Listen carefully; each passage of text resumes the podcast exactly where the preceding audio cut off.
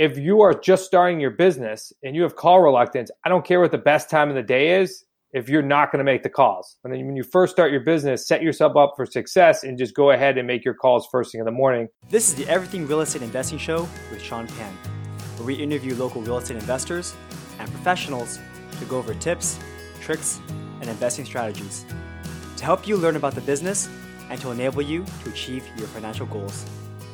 And now, welcome to the show. Hey everyone, and welcome to another episode of the Everything Real Estate Investing Show with Sean Pan. Today we have Zachary Beach. Zach is a real estate investor and son-in-law of Chris Prefontaine, who we had on the show back on episode 116.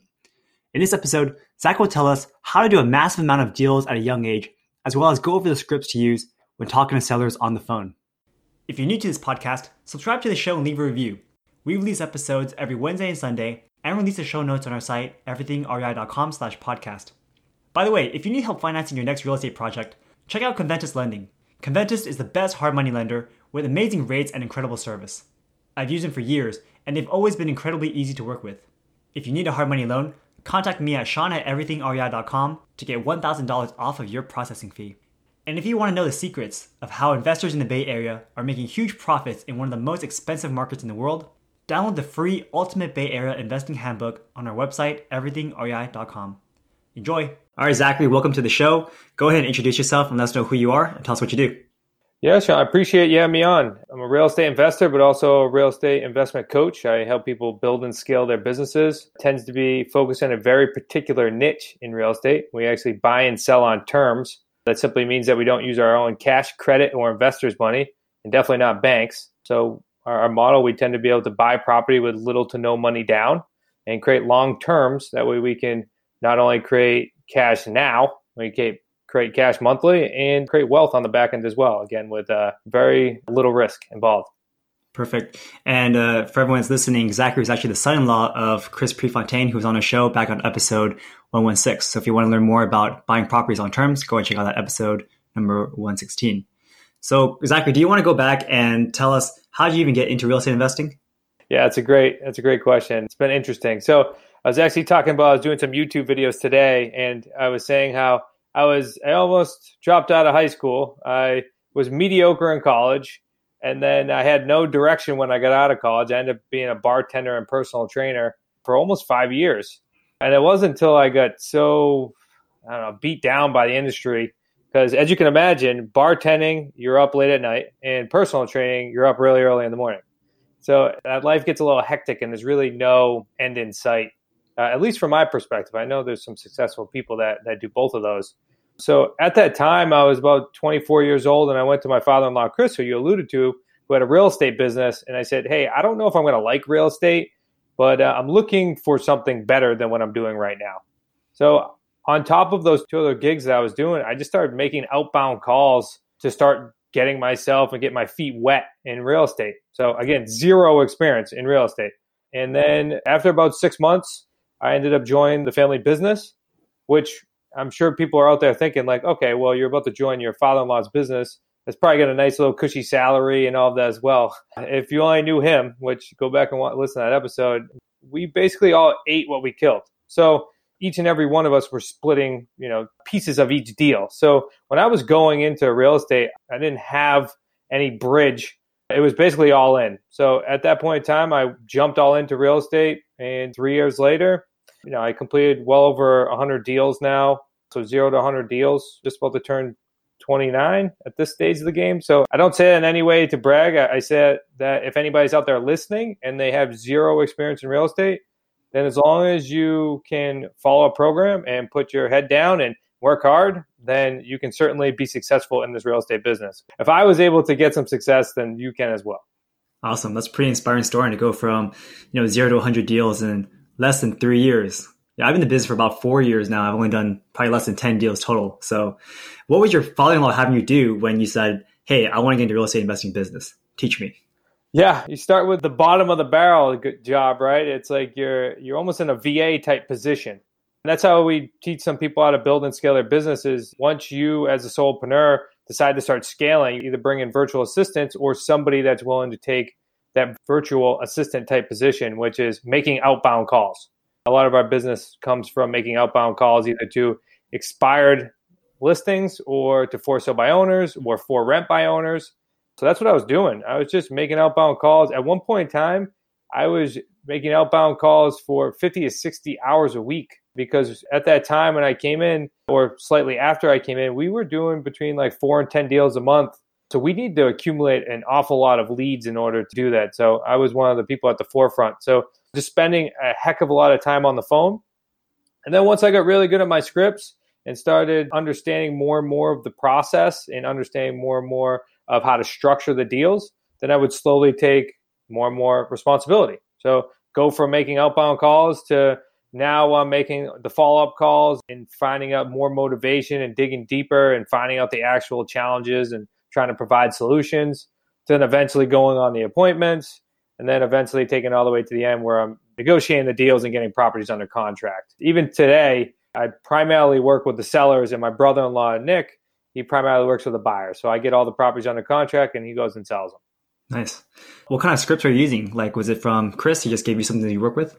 Yeah, so I think it was a it's been a mismatch originally of other mentors that that we were following and other people that we've worked with. So we had their script, and then as I was making sixty plus hours worth of calls, I started to create my own script. I started to figure out what was working and what wasn't working because when you're spending that much time in the trenches, you start to think of like how you can better this. So eventually, I started writing my own scripts, and those are the scripts that we provide to our associates or our students from the coaching side of the business. So at first it was just somebody else's script, and eventually we turned them into our scripts and made more and more tweaks until we got things right.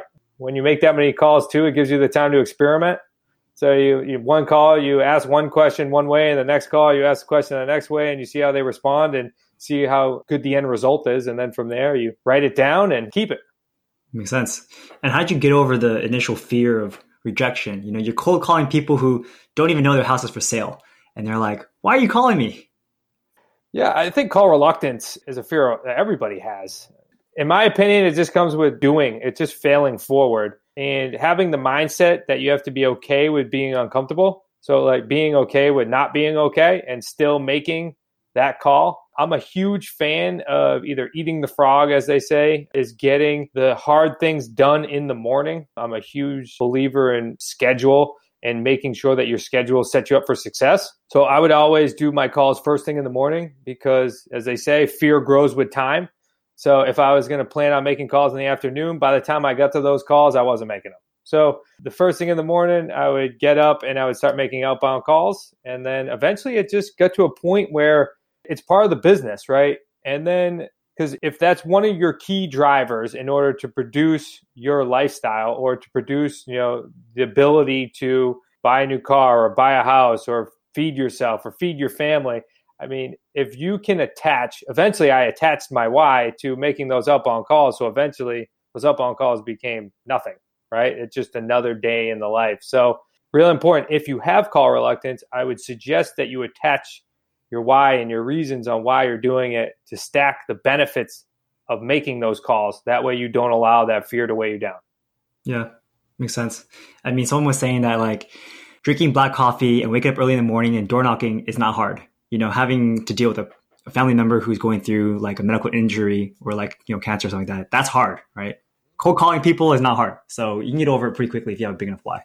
Yeah, I don't know if uh, you out there in the audience you have kids or a wife or you know a family, but I always tell my wife that she has the hard job. She's the one that stays at home with the kids. I have the easy job. I get to do real estate. I get to do coaching. I get to work business. I mean, that's easy. It's you know exactly what you said. If you can't provide for your family, now those are hard things that you have to swallow. So the difference between having a really good lifestyle and making a phone call, I mean, I'll make the phone call all day long. That's right. And for making all those phone calls, have you found that one time of day is you know better versus like another time of day? So when I teach our students, I say two things because it's it's real important. Yes, there is a best time of day to make calls. But as I was just alluding to in the last section, which the best time of day it tends to be like in the afternoon from like four to seven because people are getting home from work. It's more likely you're going to get a hold of them. And it tends to be better towards the end of the week because people have gotten over the hump of the Monday, Tuesday, and now they're willing to make, now they're willing to talk with you more. they have a better attitude. And another great day is Saturdays between, say, like 10 and 1 in the morning to the afternoon. But if you are just starting your business and you have call reluctance, I don't care what the best time of the day is if you're not going to make the calls. So when you first start your business, set yourself up for success and just go ahead and make your calls first thing in the morning, especially if that's a problem for you. But if you're in a mode where now you're trying to be super efficient, well, then your best bet is to make phone calls in the afternoon, is at least what I've found through experience. That way you're getting a hold of the most people for the most outbound calls you're making. And typically, when you make those cold calls, what are you saying to the person that picks up the phone?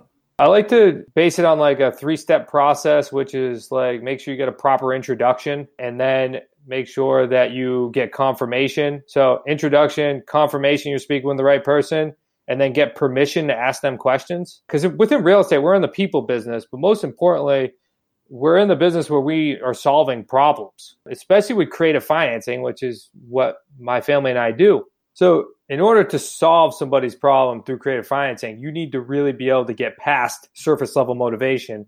And you also need to know a heck of a lot more about the financials of the property in order to determine whether or not this is a good deal for you and for them. So, getting permission to ask certain questions although they may be, you know, difficult to ask, especially when you first get started, it's really important that you still do so or you're not going to be able to craft up deals. So just for example, I mean, it just sounds something like, Hi, this is Zach Beach. I was looking for the owner of blank. I'm just calling because I'm interested in buying a property in the area. Do I have the correct person? So you've at, you've introduced yourself, made sure that they know that you're looking to buy a property in the area. And secondly, am I speaking with the owner of blank? Getting confirmation worst thing that could happen, and I've done it plenty of times, is you're speaking with the wrong person for like 25 minutes. And they're like, oh, actually, that's my brother's house. Why don't I go get him? So then you get confirmation. Then next, I say, do you mind if I ask you a couple questions in order to determine whether or not this is a good fit for me to buy? It's probably a good fit for me to buy. And then from there, I start going into my scripted questions that rely heavily around, you know, motivation, around feedback if the property was on the market or not, or if it's on the market right now, what they're getting from feedback from other buyers, and then around the financials, like knowing you know the mortgage balance if there is one, monthly payment. You know, I start to get into the term side of the business at that stage. And then just finish through my questions. And at that point in time, through the end of the call, we really just decide whether or not it makes sense to take the next step or not. Cool. I mean, it sounds so smooth. Like when I ask them, like when I cold call people, usually I'm like, hi, is this blah, blah, blah? And they say yes. And you have to wait multiple times. It gets really awkward and you ask them a lot of questions. And at the time, you're kind of like, you're asking me too many questions. You're annoying and they want to hang up on you. I've been there. Trust me. I totally get it. The importance is, which was number one that I went over, which is give a proper introduction. Anytime that I've been help out a student of ours or within myself that we battled, meaning towards the end of what the end result was, what you just said, which was, why are you asking me all these questions? Is because I didn't give them enough context of who I was and why I was calling. So that's why I always insert those little words through our business, which is like I introduce myself and why I'm calling. Like, hey, I'm calling for blank. I'm looking to buy a property in the area. Am I speaking with the correct person? So they know you've set the guidelines and the tone for who you are, and then made sure who you're talking to. And then lastly, you get permission, which is most important, to ask them questions because now they can't from that standpoint, as soon as you start asking questions, they've already confirmed that they're open to you asking them. So it's very unlikely they're going to start giving you any. You're going to have to deal with any you know bad feedback. Yeah. So in the very beginning of your career, you were doing these outbound cold calls, and now I guess you're actually at the table doing the final negotiations. What kind of projects do you actually do? Like, you want to give an example of some of the deals you've done in the past? Yeah. So we primarily work on single family homes work primarily with the seller themselves. We've done some multifamilies, but what most important is we buy property a very specific way, which is either through a lease purchase, owner financing, or buying the property subject to the existing loan. A lease purchase, pretty simple. Just means that you and the seller agree upon a price. Assuming they have a mortgage, you're then going to take over any and all responsibilities of that mortgage, including the mortgage payment, the taxes, the insurance, any and all future repairs, any and all responsibilities. And then you and the seller will agree upon a definitive end date in the future. And then on or before that end date, you're then going to cash them out. So these are deals where we're structuring terms at the beginning, longer term deals. We handle all responsibilities. What that does from that standpoint is that allows you to then go take it to your market, which our market of buyers are people that are just outside of financeability and they just need a little time in order to qualify. So they tend to fall into two categories someone who's self employed and need time for seasoning. So banks, what they call seasoning, which means they need to show that they make X amount of money for a period of time in order for them to get financing. Or number two is somebody that had a legitimate hiccup in their credit. So again, that just means they need more time. So they need to go through some credit cycles in order to improve their credit before they go get financing. And once we have that buyer, this is why it's called a sandwich lease, is because you have the seller, you have you, the investor, and then you have the buyer. So what you're able to do is because you tied up the property for a certain price uh, with your seller, you can then sell it to your buyer for a higher price. So you're increasing the premium there. And then that's how you're able to craft up your three paydays, is what we call them, which are the non refundable deposit that you get from your buyer before they move in the property. Then you get your pay number two, which is your spread every month. So the difference between what you have to pay your seller or the mortgage lender or the bank and what you can collect from your buyer. So it tends to be higher. And then pay number three is when the buyer actually goes and gets their own financing, you get cashed out. So pay number three consists of the principal paydown that you've been receiving through a mortgage because you're going to be making the mortgage payment. You're going to be receiving that principal paydown. And then also any additional premium that you have left over. That's what we call them the three paydays. So you're creating cash now, monthly, and then you're able to create some back end wealth because you're getting that principal paydown, which, you know, a long term deal, you get a property that has $500 principal paydown coming off the mortgage every month, six grand a year. It just begins to really add up on the back ends. And that way, eventually, as a real estate investor, you can start stepping off the treadmill because you don't have to go accumulate more and more deals because you have these deals that are lasting years and years and years that are paying you throughout the process. Right. And it's basically a passive income stream without you having to risk your own capital. That's 100%. We had our recent event in September. So we host two events a year. And our last one, we had about 200 people in the room and we had everybody stand up and we asked them, you know, how much money they put down on these types of deals. At our events, uh, we're using controlling, I would say in the room is controlling probably 30 plus million dollars in the room with 200 people. Our associates alone and us typically are carrying about 22 to 25 million dollars worth of property are controlling and there's probably two people in the room that stood up that said they spent more than $500 on a property as far as a down payment and a lot of those were came from they've rolled in profits from another deal so once you get a bunch of deals going on now you get a property that's cashing out well now you have some additional capital that you've created from your deals that you can go ahead and invest in some of these because there are a lot of good deals out there where you could put some money down, especially if you're buying them owner financing or buying them subject to the existing loan. You know, so then you can start investing into new deals. But your original deals, you go ahead and you don't put any money down. Mm-hmm. Do you need a custom contract for these kind of creative deals, or can you just use a typical realtor's purchase and sales agreement? You definitely want to use a custom contract. We've spent tens of thousands of dollars on our contracts uh, we actually make them available for anyone that goes through our QLS Home Study Course program. All of our contracts are in there. Now, the contracts that we use on a day to day basis and our QLS Home Study Course is virtual, it's online, and is constantly updated. But we're in Mass, Rhode Island, and Connecticut. Now, if you're in California, I always recommend you take the contracts and you go bring them to your own attorney. In my opinion, they're probably 80 to 90% done. So you just got to make sure that there's any certain nuances that maybe California has that Massachusetts or Rhode Island doesn't have that needs to be within that contract. And then once you have this custom contract and you bring it to a title company, does everything just go you know normally, or is there some hiccups there as well? That you need a custom or you need a specific title company to work with? You're definitely going to want to build a relationship with some title companies. I'm an attorney state. But remember, you're not going to be going to it when we're doing a lease purchase agreement. The closing where the title actually transfers is not to the end of the agreement. So that is when your end buyer goes and gets their financing and they buy directly from the seller. So typically what we'll see is we may need to put together a new purchase and sale agreement depending upon who's going to be closing out the deal, or it's a title company or an attorney. But we have all the information from that lease purchase original agreement that we can add in there. Now, some title companies, you know, can understand it completely. We've done it plenty of times in Arizona, but it 100% depends on who's going to be closing out the deal if title doesn't switch over until after they basically refinance and buy out the old seller, is there any risk of the seller coming back and saying, "Hey, I actually own this property and all these payments were not legit"?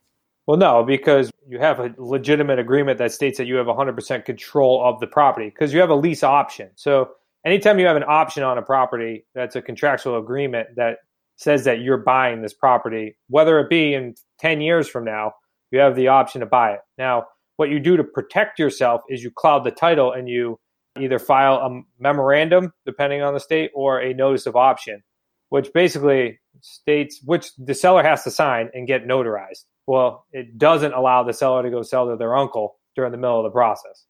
Yeah, that makes sense. Put a cloud on title so that you protect yourself and the contract. Yeah, you're always notified. And then we covered lease options or a lease purchase, depending on what you want, who you're speaking with. But the other options too. I mean, you can buy owner financing or seller financing. That's when the title would transfer at the beginning. Contract's different though. We're dealing with a purchase and sale agreement. We tend to structure principal only payments on properties. We're not paying any interest on property short term, but we've of course crafted up plenty of deals where we paid interest, but now you're talking about a lot longer terms. And then the last one would be buying subject to the existing loan, which means that you're closing on the property, acknowledging that there's a mortgage on it already.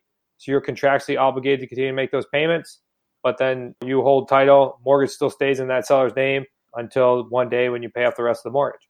So what do you do when your potential seller actually wants cash today and is not really interested in the whole creative financing and you know long-term process? It depends on how much cash they want. It also depends on where you are in your real estate business uh, and it depends on the deal. But if you're just getting started, then that's probably not the best seller that you're going to be working with and it comes out. Because if you're looking for a lease purchase agreement or owner financing with little to no money down, and the seller says they need money, well, then it's more than likely not going to be a great deal right now for you. The truth is, in all honesty, I mean, most people don't wake up in the morning and say, I want to sell my property on owner financing or a lease purchase or subject to the existing loan. They say, I want to close quickly. I want, you know, close in 30 days. I want money down. I want all my money, cash, like as quickly as possible. But it doesn't really matter all the time what they want. It's really what they need. And that's why I said at the beginning, which is you got to spend a lot of time on motivation because, of course, everybody wants that. Now, one of our scripts, which is 100% true, is 99% of the people I buy from want a traditional sale because it's extremely true. But it's not always possible, especially if a seller has an unrealistic price in mind. Well, we can tend to pay a higher price compared to the traditional market if we get the right terms. Or you know, so there, there's a number of different facets out there on how, even though they want their money down now, you know, you can still be the solution for them if you're able to be the solution for that need. Yeah, actually, I was going to ask you that same question. Like, why would someone want to sell their house on terms? What is a typical profile of a person who does sell their house in this creative fashion? Yeah, I would say it tends to fall into a couple different categories. Uh, number one, the seller wants to net the most profit. Right? There's no realtors involved, so you're not paying commissions. You can even, if you want, negotiate and pay the closing costs. So they're saving tens of thousands of dollars there. And as we both know, it's unrealistic that people are going to get 100% of their asking price. They probably get closer to like 90 to 95% of their asking price if they're buying from, you know, a traditional buyer. And that's going to get their loan now. So you're talking about some significant change in profit if somebody's willing to wait. So somebody needs to be in a financial position under the circumstance that they're able to wait. Because if they can't wait for their money, then they're going to dump their price in order to get it done. Somebody else would be somebody, again, owner financing status, where somebody's looking again to maximize their return, owns a separate, uh, separate property, willing to take monthly payments with a balloon because you're able to, especially on the owner financing deals, pay a premium. So it really comes down to financial stability and the ability to wait, which could be a second home. You know, they could have inherited the property. There's a number of different circumstances there. And then if you go completely on the flip side coin, which is somebody that needs debt relief or mortgage relief, because you can take over their property pretty quickly and begin to make and be able to make their payments. Whether it buying it subject to the existing loan where you're taking title and making their payments, that tends to happen if somebody's trying to sell for roughly what they owe. And if they go to sell with a, a realtor, they're coming out of pocket, either for realtor commissions or for closing costs. Or you can even do it on a lease purchase agreement where they just maybe they have two homes, they've already moved, they have two mortgages, they're making two payments, and you know you're able to supply that debt relief. So that's just a couple different people there. Got it. And how are you able to pay more for the property? Is it because you're not paying another lender for their holding costs and you're just hoping for like inflation to make the payments less and then appreciation on the back end? Yeah, you get both. There's going to be appreciation in, the, in most markets right now. Well, I would say when you're able to pay more, you're able to pay full market value or at least fair market value compared to those other those circumstances I was just speaking about, which is even if they got full price, then they pay five percent realtor commissions, then they pay you know one to two percent closing costs, and then so that's already you know a seven eight percent swing. And then if they don't get full price, now they get ninety five percent. Now that's a thirteen percent swing. So even if you're just paying fair market value, they're still netting more. But also you're okay and you're protected as the investor because you're getting the benefit of principal paydown over the course of the years. So if you're getting a really long term deal, let's say you're buying the property and you don't have to cash them out until 10 years. Well, number one, it's going to, you're going to go through at least one market swing. So you're fine there. Then you're going to get significant principal paydown because again, alluding to like if it's 500 bucks a month, talking six grand a year over 10 years, that's 60K coming off the back end. Now, let's say the market even dips slightly. I mean, you only owe the seller the equity you locked in at the beginning. So you're solely protected there and you're able to still create some great profit on top of you were creating monthly cash flow. And we're able to sell it to your buyers for a slight premium as well because they need time as well. Awesome. So, what does your day to day look like now that you're a full time real estate investor? So, my day to day is a mixture of both. Uh, I mean, I partner in, in two companies, which is our buying and selling entities. So, we're 100% in the trenches day to day with our own our own uh, real estate investments, but we're also in the trenches with, with our students or our associates, people that we lock arms with. So with our associates, we're actually helping them with outbound calls, negotiating deals, and all of that as well. So my day to day, depending on the day, I'm a big fan of theming my days because of the different companies and to make sure I time block. But day to day looks like either one to one coaching calls or speaking with sellers or you know three way calls and deal negotiation and deal structuring for our associates to help them continue to do deals. Because right now we're doing roughly 12 to 15 deals around the country per month. Yeah, very exciting. And what are some of the things that you're seeing that your new investors are doing wrong? That's a good question. I don't think it's usually the actual items that they do or the actual tasks they do, because we have a very particular system that we have set up that works. It's been working for years and years. It's really the expectation and mindset that people come in. So a lot of our associates that come into and are brand brand new are coming from a position of their employees. So being an employee and being an entrepreneur or a solopreneur are two totally different mindsets. And you have to learn a whole bunch of new skills in order to eventually make that jump. Because a lot of our associates are looking to eventually go in real estate full time for a number of reasons time freedom, you know, financial freedom, or just pure control of their lives. So it's teaching them in them acquiring the skills of an entrepreneur, which are as simple as what we were just alluding to, which is like time blocking. You know, making sure that they set enough time for their priorities and they don't let somebody, you know, hack their life and taking over their time. And then other than entrepreneurial skills, I would say it comes down to, you know, just expectations. I mean, you're learning an entire new business. So if your expectations that you're going to do a deal tomorrow, it's very unlikely as I was just alluding to earlier, which is you're going to start with the basics. You're going to make outbound calls and then get really good at your scripts in order for you to take it to the next level. And all that stuff takes time. So I would say entrepreneurial skills, not being equipped with them right from the beginning, and expectations as you know you're entering in a whole new world. Mm-hmm. And you guys also have a pretty uh, successful real estate investing podcast as well, and you've had numerous real estate investing guests. And what are some of the common themes that you see amongst those successful real estate investors? Yeah, I would say it's 100% mindset and personal development for each and every one of them. That and morning routines. There's not a single guest that we've had on our uh, Smart Real Estate Coach podcast that does not have a morning routine. Call it crazy, but now that I'm starting to see more and more of you know, your gurus or your mentors or your experts or thought leaders, they're producing and, and giving you their morning routines, which is so, so, so important to set up your day in the correct way and then just constantly working on their personal development mindset, which also you can incorporate as your morning routine. So, what are some examples of some great morning routines that you've seen? Yeah, it's a good question.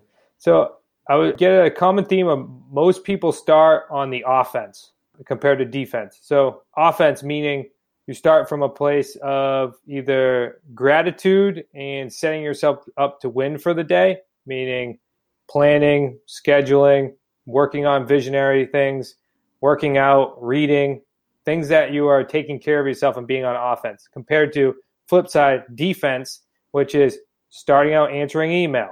You know, now when you're on reaction mode for the rest of the day, you weren't able to even get your mindset right or your brain right. And now you went from answering one email at eight o'clock in the morning or seven o'clock in the morning, and now it's 10 o'clock and you haven't done anything productive other than react to emails or make those calls that, you know, maybe are not going to be as productive. So I would always start on the offense. So my morning routine, just give you an example, looks like this. I typically will get up about five o'clock in the morning. I will then go to the gym for about an hour.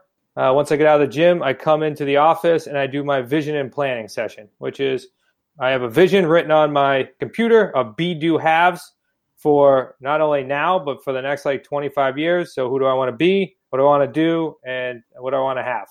So, I go through that after just a quick like five minute meditation to get myself in the right state. And then after that, I plan out my whole day, which I starts from me planning out my entire week on every Sunday night.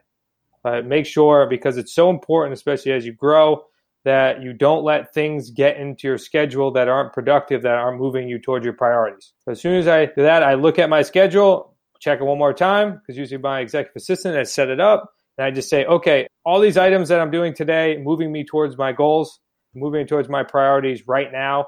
And if they are, go good, going with the day. If they're not, then I remove them from my calendar. And then from there, I work on my major priority projects. So I take an hour to two, and that way that's all done for about 9 a.m. or 10 a.m. So usually 8 to 10. And then from there is when I take my first call. At that point in time, which would consist of either, you know, that's when I get into my day. So I've already done a ton of offense, a ton of mental prep then that's when I dive into my day because as soon as you get into your day, we all know, you know, things go awry, but I know that before I get into that, I've already accomplished something major that's moving me towards my priorities and I prep myself, you know, mentally and physically for that day. And when do you go to sleep? It depends on the day because I got two small kids. I got a two year old and I got a three month old. So I go to bed when it's necessary or when I can, but I try to go to bed, you know, like nine o'clock.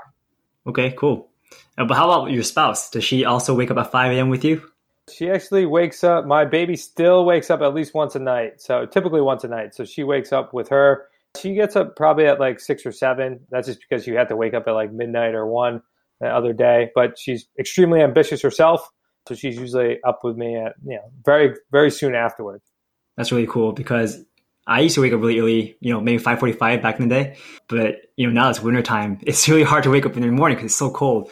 And then you figure, okay, I can wake, I can just work till maybe 12 a.m. in the nighttime. But it usually doesn't work out that way, right? Usually at nighttime, you end up doing useless tasks versus waking up early, you usually are very productive in the morning. I would suggest that you find out what your most productive times are. We have our creative media director who does a lot of our branding and things like that. And he's up till like two o'clock in the morning every night. That's like what his peak time are. He likes to work in the middle of the night. Compared to me, I know my most productive times are like right after I get out of the gym and right early in the morning. So that's why I book my major tasks there. And then, of course, if the day gets away from you, extremely important that you've already accomplished something that's going to move you forward. You know, in order to in order to eventually accomplish your goals. Great. And what are some things that you don't do as a you know successful person? Things I don't do. I try not to. I'm definitely nowhere near perfect. I try not to surround myself with any sort of negativity, whether that you know my people around me, my core group of people. I would say that's the number one thing I could say I don't do. Hey, I'm 29 years old. I'm a work in progress. So pretty good for 29. And I also saw that you use social media a lot for your real estate investing business. I have an Instagram page, don't really do much with it, and I'm trying to figure out how does, you know, being active on Instagram or LinkedIn or Facebook help you with real estate investing? Yeah, we use social media maybe a slightly different. Like I know when you ask that question, people are like, "Well, how am I going to drive more leads?" I tend to use it more for an educational process than more of a lead driven process, which is, you know, the way we buy property and the way we sell property is through creative financing, it's non conventional. So most buyers and sellers that we speak to, we have to educate in order for them to understand the process and to understand the benefits associated with it because we can really impact a ton of people, large, large amounts of people if they understand the benefits. So we just do educational videos on, you know, maybe some Q&A. We also have on our website, we do a lot of videos that walk buyers and sellers through the process. So commonly asked questions and things like that. So I would always use social media, especially as being a real estate investor, to both educate your prospects and then just bring familiarity. There's that rule where people see you, I believe it's seven times. They start to familiarize yourself, and then that's when they actually take action. So it's just utilizing and making yourself into that media brand. That way, people trust you because real estate can be a tricky, tricky industry to work in. There's a lot of people that are doing it, and I would say not everybody is doing it right. So if you can differentiate yourself by, you know, showing your personality, showing your authenticity, because let's say you're wholesaling, I mean, they got 10 other people that are calling them, you know, that offering them the same, roughly the same offer. So if they know you better and you have more authentic presence and they're more trustworthy, that's what I'd utilize my Instagram for. That makes sense because especially what you guys are doing is definitely non-traditional and people might think it's a scam, right? Like, how are you selling my house but not actually paying me for it until later? But then if you have a very big social media presence, they can just educate themselves and decide, eh, this seems like it's going to work for me honestly, it doesn't have to be a big social media presence. They just have to know because we're in the day and age where when you hop off the phone, they either Google you and they just want to see that you're either active and you're helping people. So by having other people post like testimonials and things like that, it just starts to ensure them that you're doing the right thing and you're legit and all that as well. So it's just enough. You don't have to be crazy with it. It's just enough to if somebody Googles you that they can see that you're a legitimate business and you're trying to help people. Did you ever face any challenges for being so young in the industry? I've been asked that question quite a few times, and it's an interesting question because that wasn't a paradigm that I had. Because I used to get that question all the time, which was, you know, they're like sellers even do they take you serious when you show up at the property because you're especially, uh, you know, I started at 25. You know, why would somebody want to sell the property to a 25 year old? And I always said, if you have the right solution to somebody's problem, it doesn't really matter how old you are because you can solve their problem that just again relates back to if you've covered the bases, meaning you understand how you can truly help this person, and you can provide the right solution, then it doesn't really matter. It's funny, I coach and we have a fantastic associate down in Nashville, and he's 21 years old, and he's done two different deals down there in Nashville at 21, which is absolutely amazing. So, uh, and then we have another associate who's out in Olympia, Washington. He's on a second deal right now too, and he's 24. So there's younger and younger people coming up within this industry in real estate, which I'm extremely excited about. And they're able to do deals because they're able to provide solutions. That's great. So you can never too young or too old for this business. Absolutely not. You're, not. you're never too young or too old for any business. Like if you're sitting on the fence right now and you either feel you're too young or too old, but your dream or you feel as though real estate is like a place for you to accomplish your goals and your dreams and provide a better lifestyle, and just take action. Go after it. Find what the next best step is and take it because we only get one life. I don't care what your age is. We're all ticking time bombs here. Nice. Do you have any last tips for listeners before end our show today? Yeah, I'm a huge fan when it comes to making sure that you follow the right steps, meaning there's just so much noise out there in this world now. I mean, with podcasts and social media, it's super important that you're following or definitely following the right people, but also following the right steps. So, my message to you would be if you're out there and you're trying to figure out what your next step should be and what niche you should be involved in real estate, I'd ask yourself a couple questions. I would ask yourself, you know, which niche in real estate do I truly want to be a part of that I find myself to be successful in? And then number two is who is out there that's actually doing it? So finding a mentor that's actually doing it.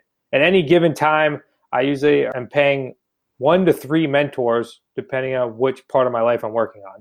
I'm a huge believer in that. Find out who's doing it and who's in the trenches, and then putting your blinders on and following them. Like do your due diligence first, and then once you found a place you belong and a person to follow, then don't look right, don't look left, and just take action, get after it. That's what's always moved me forward in my business, and certainly can work for you as well. Where do you think people can go and find mentors like this? I mean, they're everywhere now. If you're looking to get involved in, in real estate, like New England, fast paced, you want to get involved in terms, well, certainly I'd love to chat with you. But it's easy enough to go to a YouTube channel. I mean, nowadays it's so easy to get access to mentors. YouTube channel, go read some books, especially in certain subjects in which you're excited about learning about. And then if you're just looking for like a local mentor, go to the local, say if you're in real estate, go to local RIAs, Chamber of Commerce. There's plenty of amazing entrepreneurs out there that are local that's probably right near you don't even know about. Perfect. All right, Zach, how can people get in contact with you? Love to give you guys our Amazon best-selling book. I think that's a good place to get started. As I just alluded to, you know, reading books is certainly a passion of mine. So what I would do is go to newrulesforfree.com. Uh, I don't know if Chris gave this away as well, but certainly take advantage of these books. New Rules for Free. It's our Amazon best-selling book. We'll ship it to you absolutely for free. No shipping, no handling, nothing. Just go ahead and read the book. I know Sean's got the book there as well. Tons of nuggets, tons of action items in there. And a really good view, a great view of both what we do and what other niches are doing as well. There's some other fantastic mentors in that book that we understand. Maybe we're not the best fit for everyone, but certainly can make a huge impact on your life if you're ready to rock and roll. So again, that's newrulesforfree.com.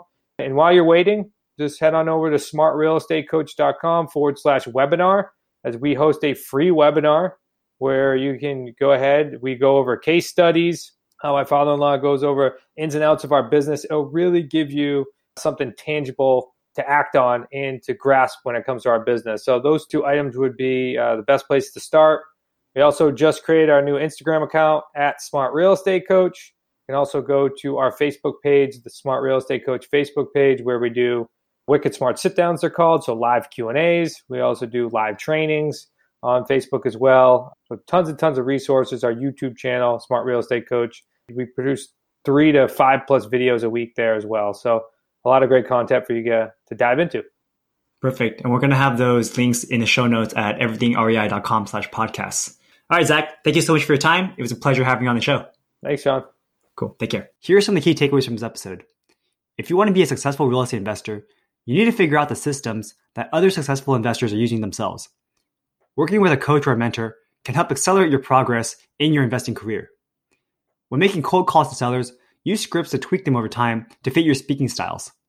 At the end of the day, nothing matters without having a strong why. Work on your habits and mindset, and you will become a successful investor. I hope you enjoyed this episode. You can find the show notes and other episodes on our site, everythingrei.com slash podcast. If you live in the Bay Area, Join our meetup group where we meet up twice a month in San Jose at meetup.com slash everythingrei. And if you thought this was a great episode, let me know what your key takeaway was and share it with a friend who's interested in real estate investing. Thanks and have a great day. This was another episode of the Everything Real Estate Investing Show with Sean Pan. If you enjoyed the show, leave us a five star rating. It will only take a second and it'll help a lot. You can contact me at sean at everythingrei.com. That's S E A N at everythingrei.com. Thanks and have a great day.